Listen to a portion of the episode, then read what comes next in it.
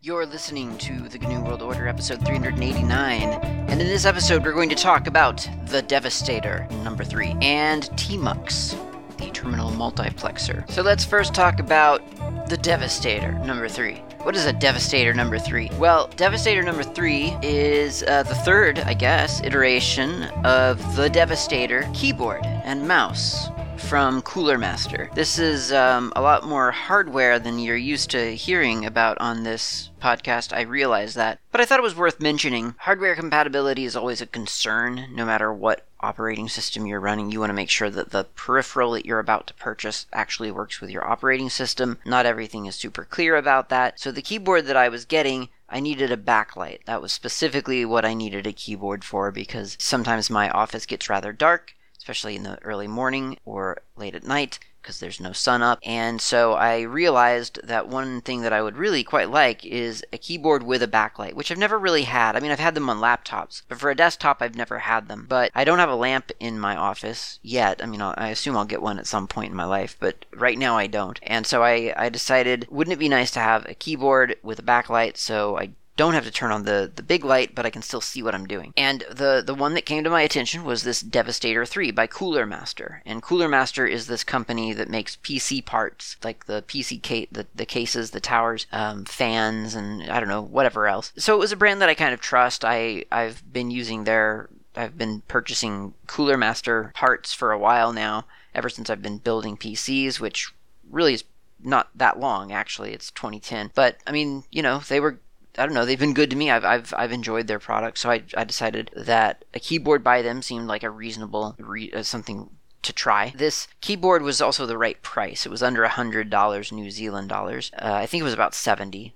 Again, that's New Zealand, so it would be less in U.S. dollars or euros, I, I imagine. And it had a backlight. That was that was part of the appeal, and it is um, specifically marketed as a gaming keyboard and mouse combo with seven brilliant colors, which actually I quite like. I'm kind of a sucker for flashy, sort of obscenely gaudy kind of PCs. I, I really I quite like that look. Um, I, I don't have near enough LEDs on my on my tower to be honest, and and that's a constant source of disappointment for me. So I thought, well, some LEDs on my keyboard and mouse would be amazing. So just for looks, you know, I mean, I, I also need the backlight on the keyboard, but if I can if I can make my my setup look a little bit more high tech and, and gamer and sci-fi, why not? So I, I purchased this thing and thinking that I'm hoping that the backlights work from Linux. And I, I, saw online a couple of things that made me think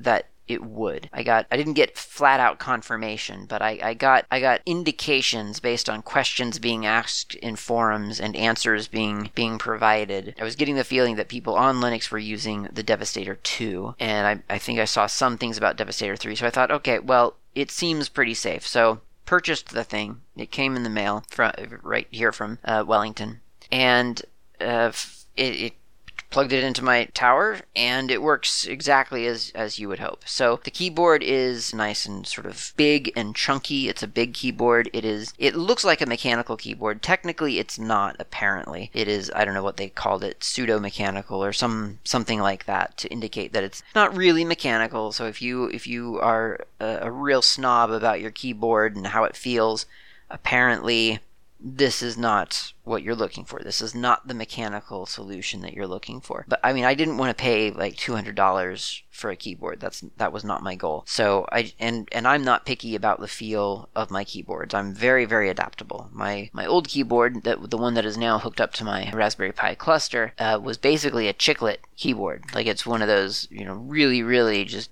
like really ugly abhorrent kind of keyboards that people hate. And I never even gave it a second thought. It was just a keyboard to me. So don't care about that stuff all that much. This one feels to me like a mechanical keyboard. It looks like a mechanical keyboard. Apparently, according to people, to angry people in angry comments, it is not truly mechanical. So be warned about that. But in terms of what I actually need it to do, which is type words into my computer and also provide a backlight, during um, times when I don't have light otherwise in my office. It works perfectly. Uh, it, it has the full set of keys that you would expect. It has got multimedia keys for stop, play, pause, forward, backwards, and then it has multi, um, not multi, um, volume keys, which is nice. I haven't had, uh, had again laptops with those keys, dedicated volume keys, but I have not, not on the uh, desktop. So that that was quite nice. And um, the mouse has three buttons, you know, well, two buttons, and then the middle mouse wheel, and it all pretty much works as you would expect. The very nice thing about this, and I know some people get these kinds of keyboards because the LED arrays are fully programmable and you can uh, make them do all kinds of weird things and they can be dancing lights as you type and so on. I was not interested in any of that. I've played around in, with enough LED strips at this point in my life that I, I, get what's possible. I don't need it on my keyboard. On the keyboard that I, I very rarely even look at. So I, I really just I just needed it such that when I did look down at my keyboard, I could see what key is in front of me, that sort of thing. So the the LEDs are separate on this from your OS there is a dedicated key on the keyboard to turn on or off the LEDs, and if you you can cycle through them, eight different eight different stops. Uh, there are seven colors, and then there's the off position, and that works no matter what. Doesn't matter what OS. It doesn't matter as long as it has power. That button works. It is embedded, and it simply is a key to control the backlight. The same goes for the mouse.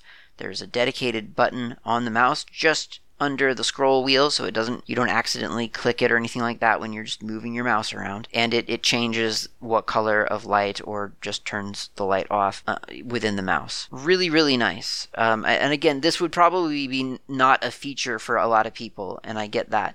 And I did I have read online that apparently there's a little command called xset which you could feasibly control LEDs um, with through through just a terminal. I have not really played around with that yet, so I cannot confirm that that would control this keyboard's LED, the backlighting on this keyboard.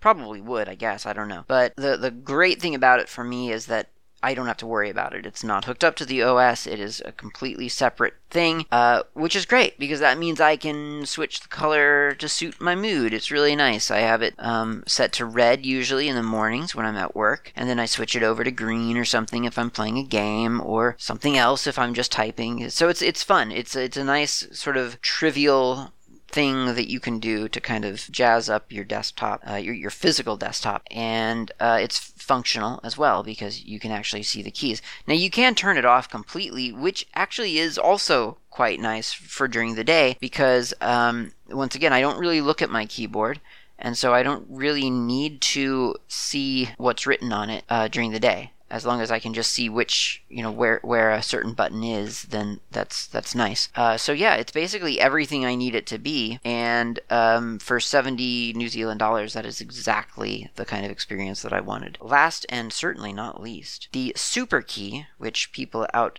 in the real world call the Windows key, because there's a big Windows logo on it typically, is not a Windows key on this keyboard. It is a Cooler Master key. And this is literally one of the biggest selling points for me because I'm just it's it's not that I it's not that I can't get over the fact that there's a Windows button on my keyboard. It's just that I can't quite get over that there's a Windows button on my keyboard. It's just something that has never really made sense to me. I don't understand why it has to be a Windows key even for Windows. Like Windows is the OS, so why is there a key with a Windows on it? Like that doesn't make sense. Is that so that button does that button just activate your operating system or something? Like, why is it a Windows button? So it, it just kind of annoys me, especially since I've never been a Windows user in my life. And so, why do I have all these keyboards with Windows keys on them? Uh, and so that's always bugged me just a little bit. Just a little bit. Not enough to keep me from buying a keyboard with a Windows button on it, but it, it does annoy me. And this one from Cooler Master has just its its uh, control and then Cooler Master and then Alt, and that's it.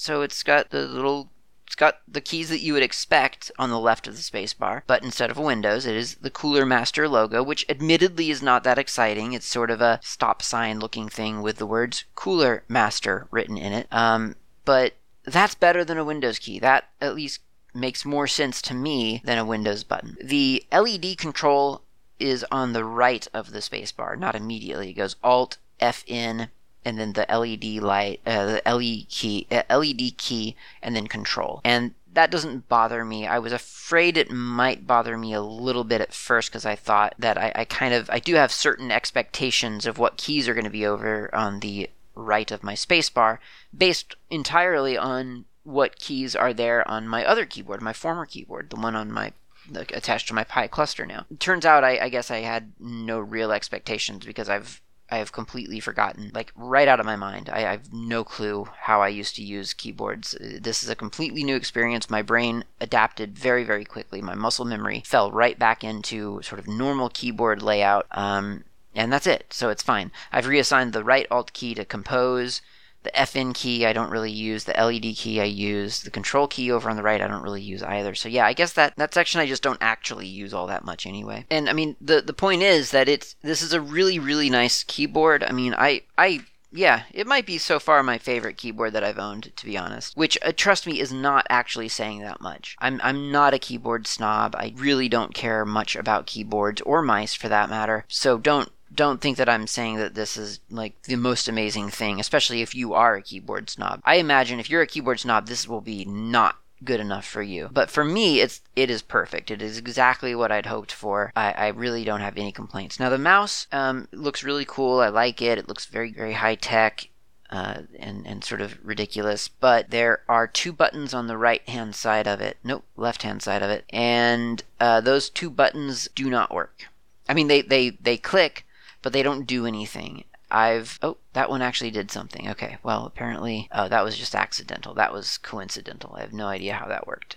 Why that worked. No, it does. It is working. It is doing something. Um, I just can't quite identify what that would be. I'll have to do more investigation into why it is bringing this but th- this window into focus, but it's doing nothing else. Um, it registers as button 8 and button 9. There, there are two buttons on the left. It's button 8 and button 9, which is odd because button 1, 2, and 3 are the top, you know, the, the left mouse button, the middle click button, the, the middle, the mouse wheel click, and the, the right button. That's 1, 2, 3.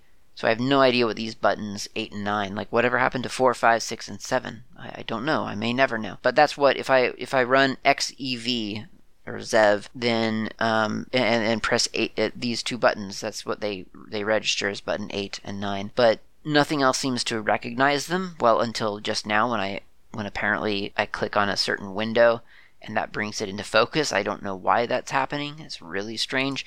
Yeah, so I'll, I'll have to mess around with that a little bit, I guess. But that's not really a deal breaker for me because I didn't really need side buttons on my mouse. I, I don't I don't know exactly what people do with those buttons. Uh, and if it if it kills you that there are two buttons that you cannot assign, uh, then then again this this may not be the right one for you. This might not be the the the mouse that you want. But for me, it it just it looks fancy enough. It looks ridiculous enough just just ridiculous enough that that I quite enjoy that I quite enjoy having it. So yeah, that's the Devastator 3 keyboard and mouse combo set. It works great with Linux. It's very very I'm sure mid-range keyboard level. So if you're a snob for keyboards and mice, do not do not venture into this territory. But if you just want something that looks cool, looks a little bit flashy, doesn't cost a whole lot, and works with Linux, this is a great purchase. That's it. That's the review of Devastator 3. Go get yourself a cup of coffee right now, just for good measure.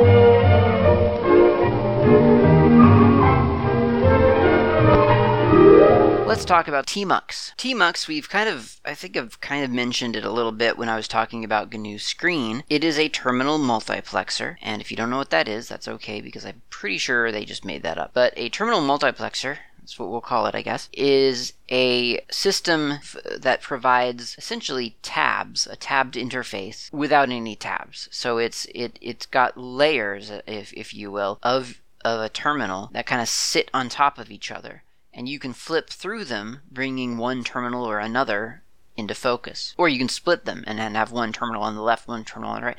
And all of this is happening within just within your screen. So now if, if you use it in a terminal emulator, like Konsole or GNOME terminal or, or whatever you're using, then that, that seems almost not, it, it almost seems like it's redundant because all of those terminal, most terminal emulators these days have a tabbed interface already. So why would you need tmux? Well, of course, tmux works just in a virtual console or a, yeah, a, a a console as well. A um, what is it called? A virtual console? Is that what they're called? Um, when you hit Control Alt F three or whatever, you get taken to your console without a graphical interface running. Tmux works there. And that's a big deal. Tmux has a number of other advantages that just a simple tabbed interface cannot provide, which we'll talk about in a little bit. But first, we'll talk about how to use Tmux, how to get get started with tmux. And I guess the first thing I'll do, actually, the other first thing I'll do, is I'll do a less on var log packages tmux, just to make sure I'm not forgetting anything that's packaged here. Nope, I'm not. It is just user bin tmux, some some things that provide sample configuration uh, files, a man page, and that's about it. Okay, so if I do tmux, then I'm in. Oh, I'm way buried into a folder that I don't want to be in right now. Okay, let me get out of that. So now tmux again. Now I'm in a tmux interface, and the way that you know you're in a tmux interface, I guess, would be that there's a bar a- across the bottom, and it tells you what your current, I guess your your current tab is is called. This one is zero colon bash, and it tells you your host name and the time and the date, and that's it. That's just a little status bar down at the bottom. If I do something like I don't know, echo hello, it echoes back hello to me, just like bash, because it's just bash. It's bash running in tmux. Okay, so now what you can do is you can create a new tab by doing control B and then the letter C. So control B and then take your hands off your keyboard and then hit C, and that creates a new tab. So it'll look to you like what you had on screen, echo hello, has vanished, but it hasn't. It's just you've just opened up a new tab and, and you can kind of prove that to yourself if you hit control B again, B as in beta, and then N for next, November, next. Control B N, control B N.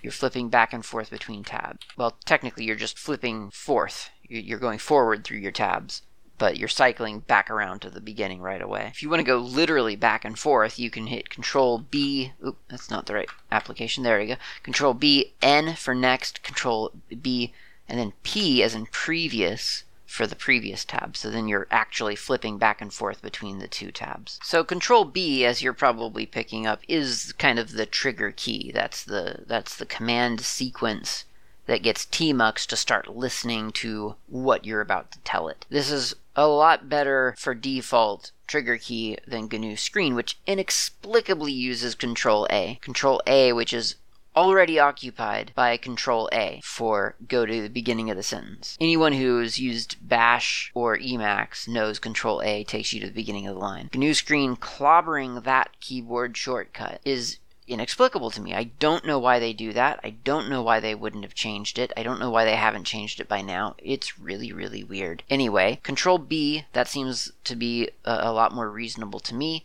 I use Control J for GNU Screen. Uh, somehow, I also remember that if I'm in Tmux, it's Control B. I don't know how my my brain and my muscle memory doesn't collapse with that with that difference but for some reason that's something that i can manage. Can't manage anything else like switching from dvorak to qwerty but other things completely fine. I'll never understand it. Okay anyway um, or, or or using vim with a dvorak keyboard. No way. Can't do it. But for some reason control b and control j totally works.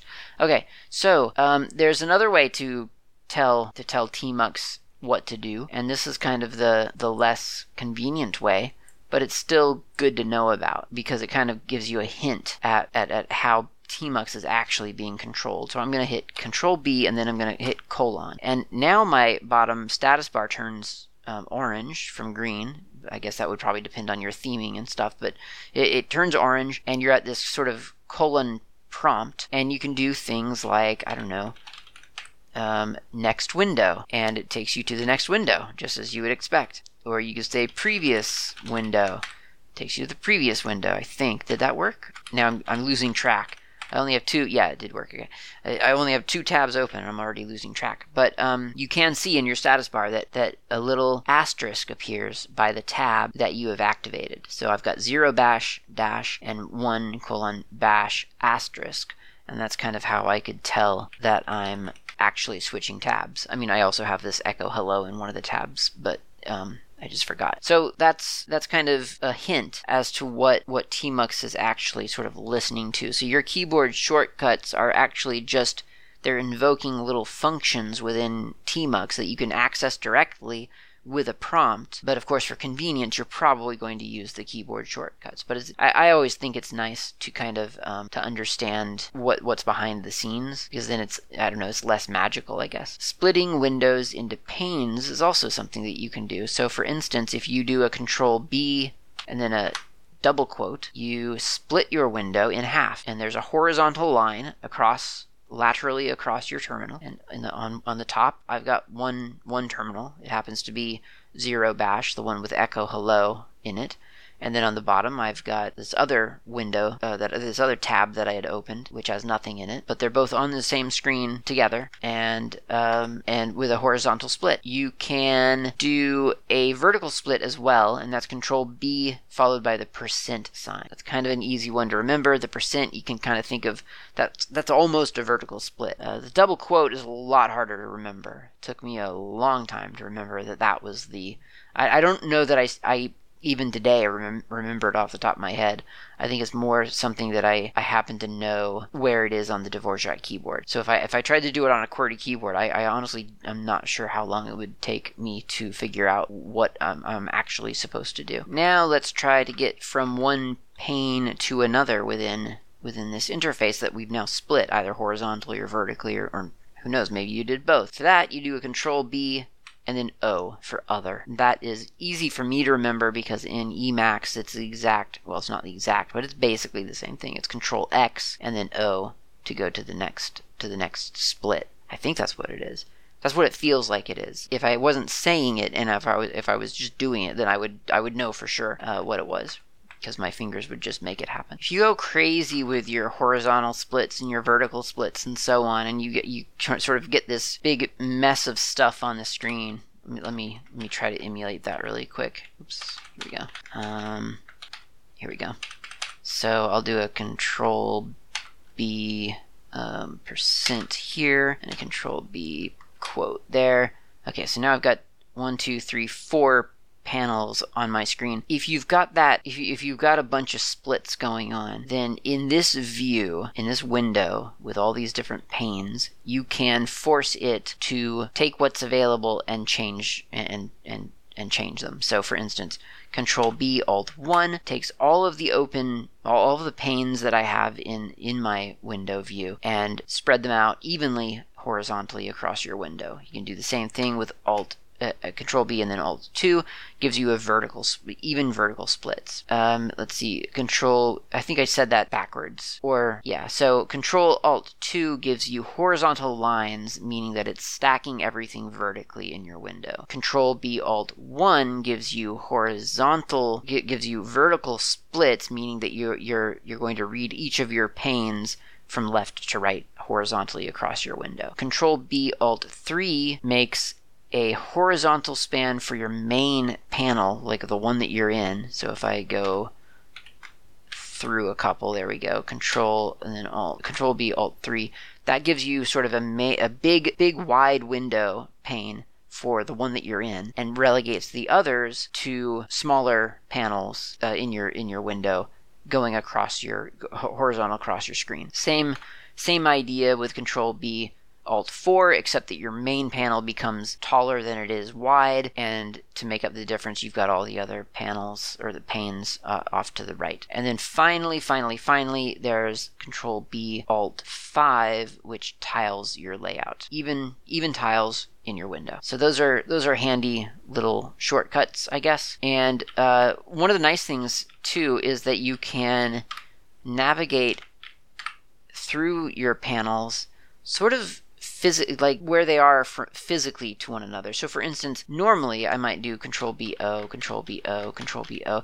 and you kind of cycle through them from from left to right and then top to bottom. But if you're hanging out in the bottom uh, bottom you know southeast corner and you want to get to the northeast, well sure you could do a control B O to get to the northwest and then control B O to get to the northeast. But that's several iterations, whereas what you could do instead is get control B up arrow to go to the one that's physically above you. Control B left arrow to go to the one that's physically to your left and so on. So that that's quite a nice feature that I, I don't know I can't I can't say that that doesn't exist elsewhere, but I, I, I had not seen it until Tmux. That's the user interface side of Tmux. Um, admittedly, that that's well, in, in, on one way, in, in on one hand, that's that's exactly the stuff that you'll use m- normally. That that's one of the things that I, I, I would imagine would be top of the list of why you would want to use or what you'll be doing all day rather in Tmux. But the the reason you might use Tmux is because you are potentially connecting to another host and you want it to be you want it you, you want tmux to be your session manager essentially, and that's a that's a big one. I mean that that for me is kind of why I feel like that's kind of why you use GNU Screen, uh, or at least that's why I use GNU Screen. I mean it, it it isn't always like if you're if you're not running a GUI, then you're using Screen or Tmux because because that's just the smart thing to do. That's the convenient thing to do. No, actually, I'm going to go back to smart. That's the smart thing to do. Um, for instance, in you know, if you're just running a virtual console, there's stuff that you can't really do all that easily. Whereas GNU Screen or Tmux, you have the ability to pop out of your console and kind of maneuver around your your workspace, and and that's that's important. That's a good that's a good feature sometimes. So uh, GNU Screen and Tmux are are good for that. But but you're also very frequently you're starting a job or something and you know that it's not going to finish while you're sitting in front of your computer. So you think well I'll start it now. I'll start it in a GNU screen or Tmux window. Then I'll go home or, or I'll go have dinner or whatever. And from from either you know the other room or from home to work or whatever um, I'll just SSH in and and rejoin that session. It, it's kind of the poor man's demonizer. It, it's kind of you're you're just making a daemon. It's making your your process a, a, background process without actually backgrounding it. So I don't know if that's really a poor man's demonizer. It's more like the luxurious demonizer. It makes things into a demon, but not in such a way that you that you lose, you know, that it's that it's actually like backgrounded. It is just it's available to you. It's running in the background, and you can check in on it whenever you want to. It's perfect. So, and, and that's GNU Screen or Tmux. I mean, for me, in, in many ways, they are those two things are basically are basically equal. So to to attach to a session of of Tmux from somewhere else, well, you, so you would SSH into the box, right? And then you would you would now you've got a new login prompt. So to attach to that tmux instance, you do tmux and then the word attach. So just tmux space attach, and then your session is now is now the tmux session. You you are now you've rejoined tmux. You can do control B in for next, and there's my echo hello, and all the other windows that I or all the other panes that I created, and so on. So that's really useful. To get out of a tmux session, you do control B and then D as in detach. That doesn't kill Tmux. Tmux is still running in the background. Tmux is pretty persistent. The only thing that really kills it is when you close out all of your, your windows and panes and, and things. Then then it will finally go away. So, in other words, if you just keep exiting out of every bash session that's open within Tmux, then you've ended your Tmux session. There are lots of little features in Tmux. I mean, I could probably go through really all of them eventually, but I won't. Uh, but I should mention at least that there are a bunch of little little features that are quite appealing. They're, they're, the one that finally, finally made me sort of realize that Tmux was worth defaulting to. And I think I mentioned this in my GNU screen episode. But the the thing that finally made me realize that it was definitely just the smart one to default to. And this is much in the same way as I was saying in the previous episode. Stop defaulting to man, not previous. The no, was it the previous? Some previous episode, I was saying don't default to man. It's not a good application. Default to info. It is a better application with potentially better documentation. And this is kind of the same the same idea. Like they're both fine. They're both perfectly serviceable applications. Screen and Tmux. They're they're on the surface. They're basically the same thing. Man and info, basically the same thing. It's they're they're almost identical and it, the devil is in the details those little things that are different and you just think oh okay this would be a smarter thing to have in case I needed it, just in case. I don't anticipate needing it, but when I do, boy, will I be glad that that's what I'm using, that's what I'm familiar with. And it took me ages to realize that, and it wasn't until I was at a technical conference, stop me if you've heard this one before, I needed to show the, the, the audience stuff that I was typing into a terminal, but I didn't want them to have to look at all the other stuff on my screen, and so I put one terminal up on the main on the projector and I typed into that terminal through mirroring tmux. And the way that you do that is you do tmux attach from some other session and then just start moving around. So in on my screen right now I've got Konsole, the the KDE terminal open on the right hand side of my screen and I've got U, U, Unicode RxVT, URXVT on the left side of my con- uh, of my screen. And so Tmux is running in in Konsole and I've just attached to to that session in URXVT. And now everything I'm doing in URXVT is happening on my screen in synchronize in perfect synchronization in Konsole. So in other words, you can attach to the same session and view what's going on in the other in, in the other controlling terminal. That seems like a, a kind of a useless feature, but it's actually, you know, like once in a while it's actually super super useful. But that's not it. Like that's not the only reason that I would that I would recommend using Tmux by far. Um, there, there are other very great features such as um, synchronizing your panes. So let's say, for instance, that you've SSH'd into two separate or three. That's quite relevant to me right now um, because I have a three Raspberry Pi cluster that I'm building.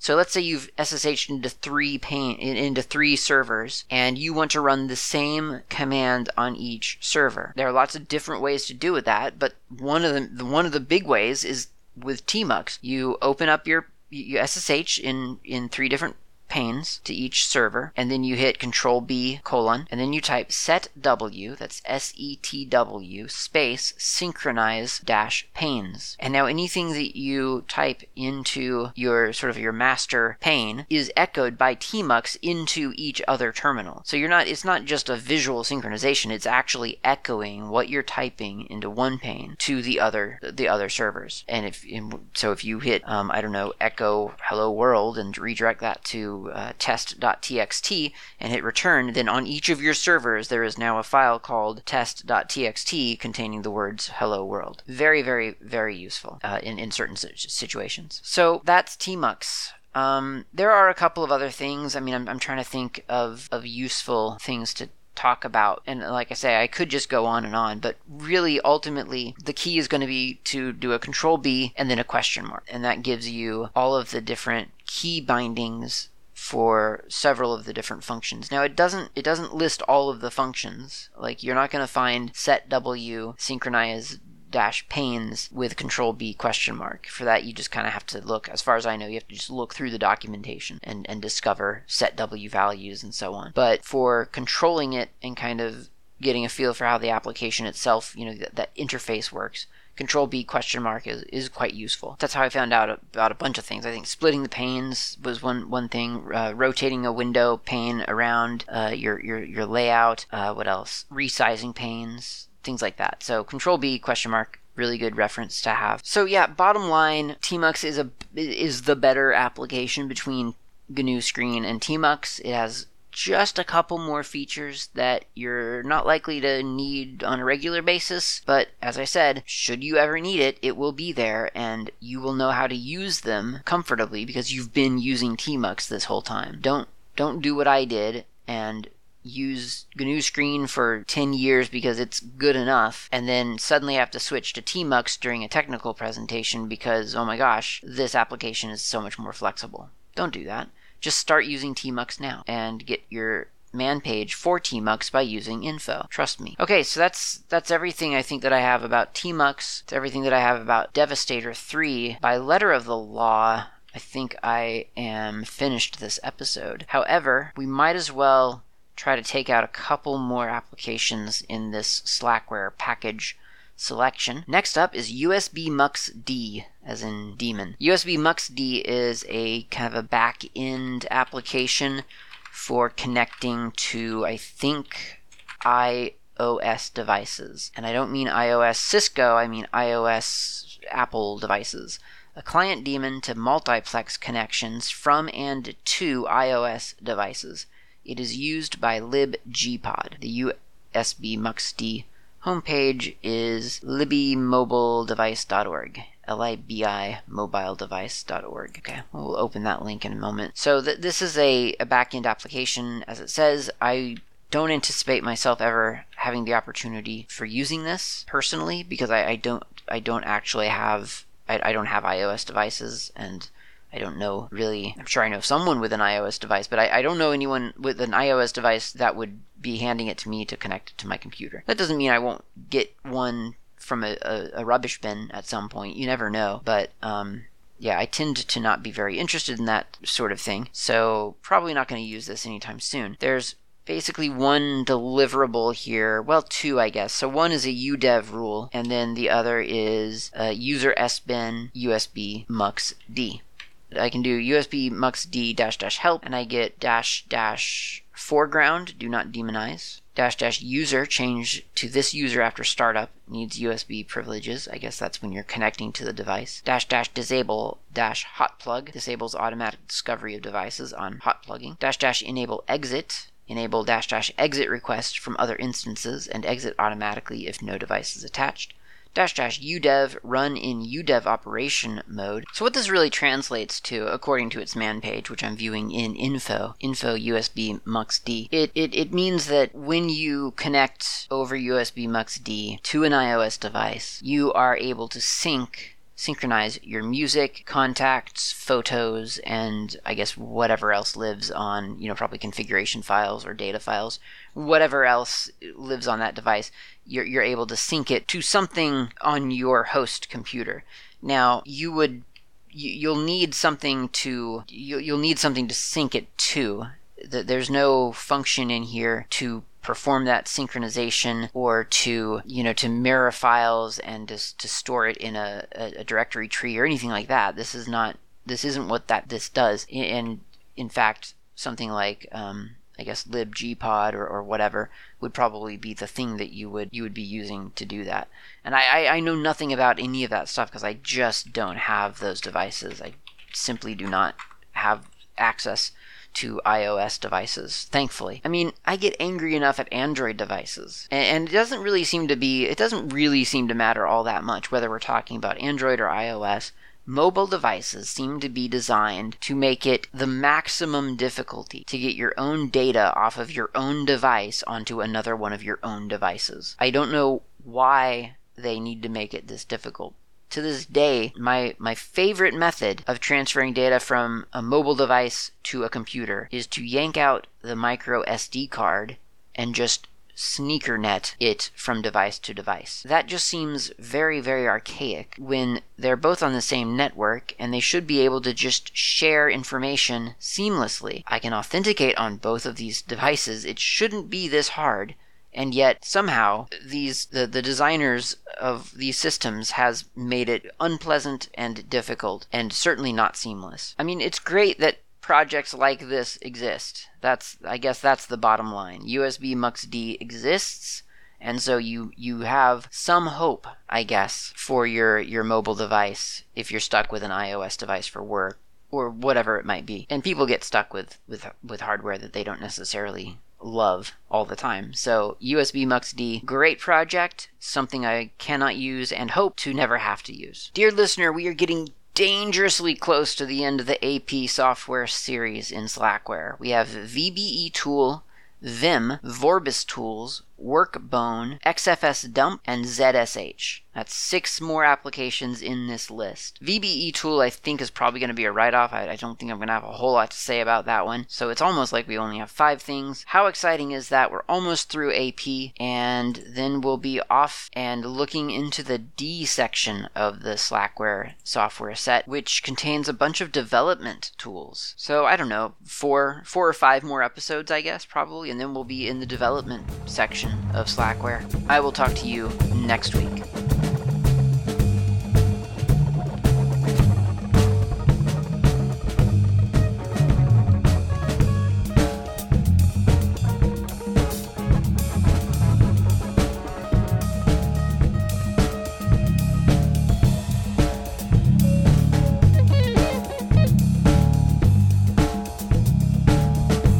Thank you for listening to GNU World Order Cast. This has been Klaatu. You can reach me on IRC. I'm on the Freenode network usually in channels such as Oggcast Planet, Slacker Media, Slackware, a couple of others. My nick on IRC is not Klaatu. You can also reach me lately on Mastodon. My username there is at Klaatu at mastodon.xyz. Of course, you can email me at klaatu at member.fsf.org. That's klaatu at member.fsf, as in freesoftwarefoundation.org. And of course, you can visit my various websites, GNUWorldOrder.info and slackermedia.info. I will see you next time.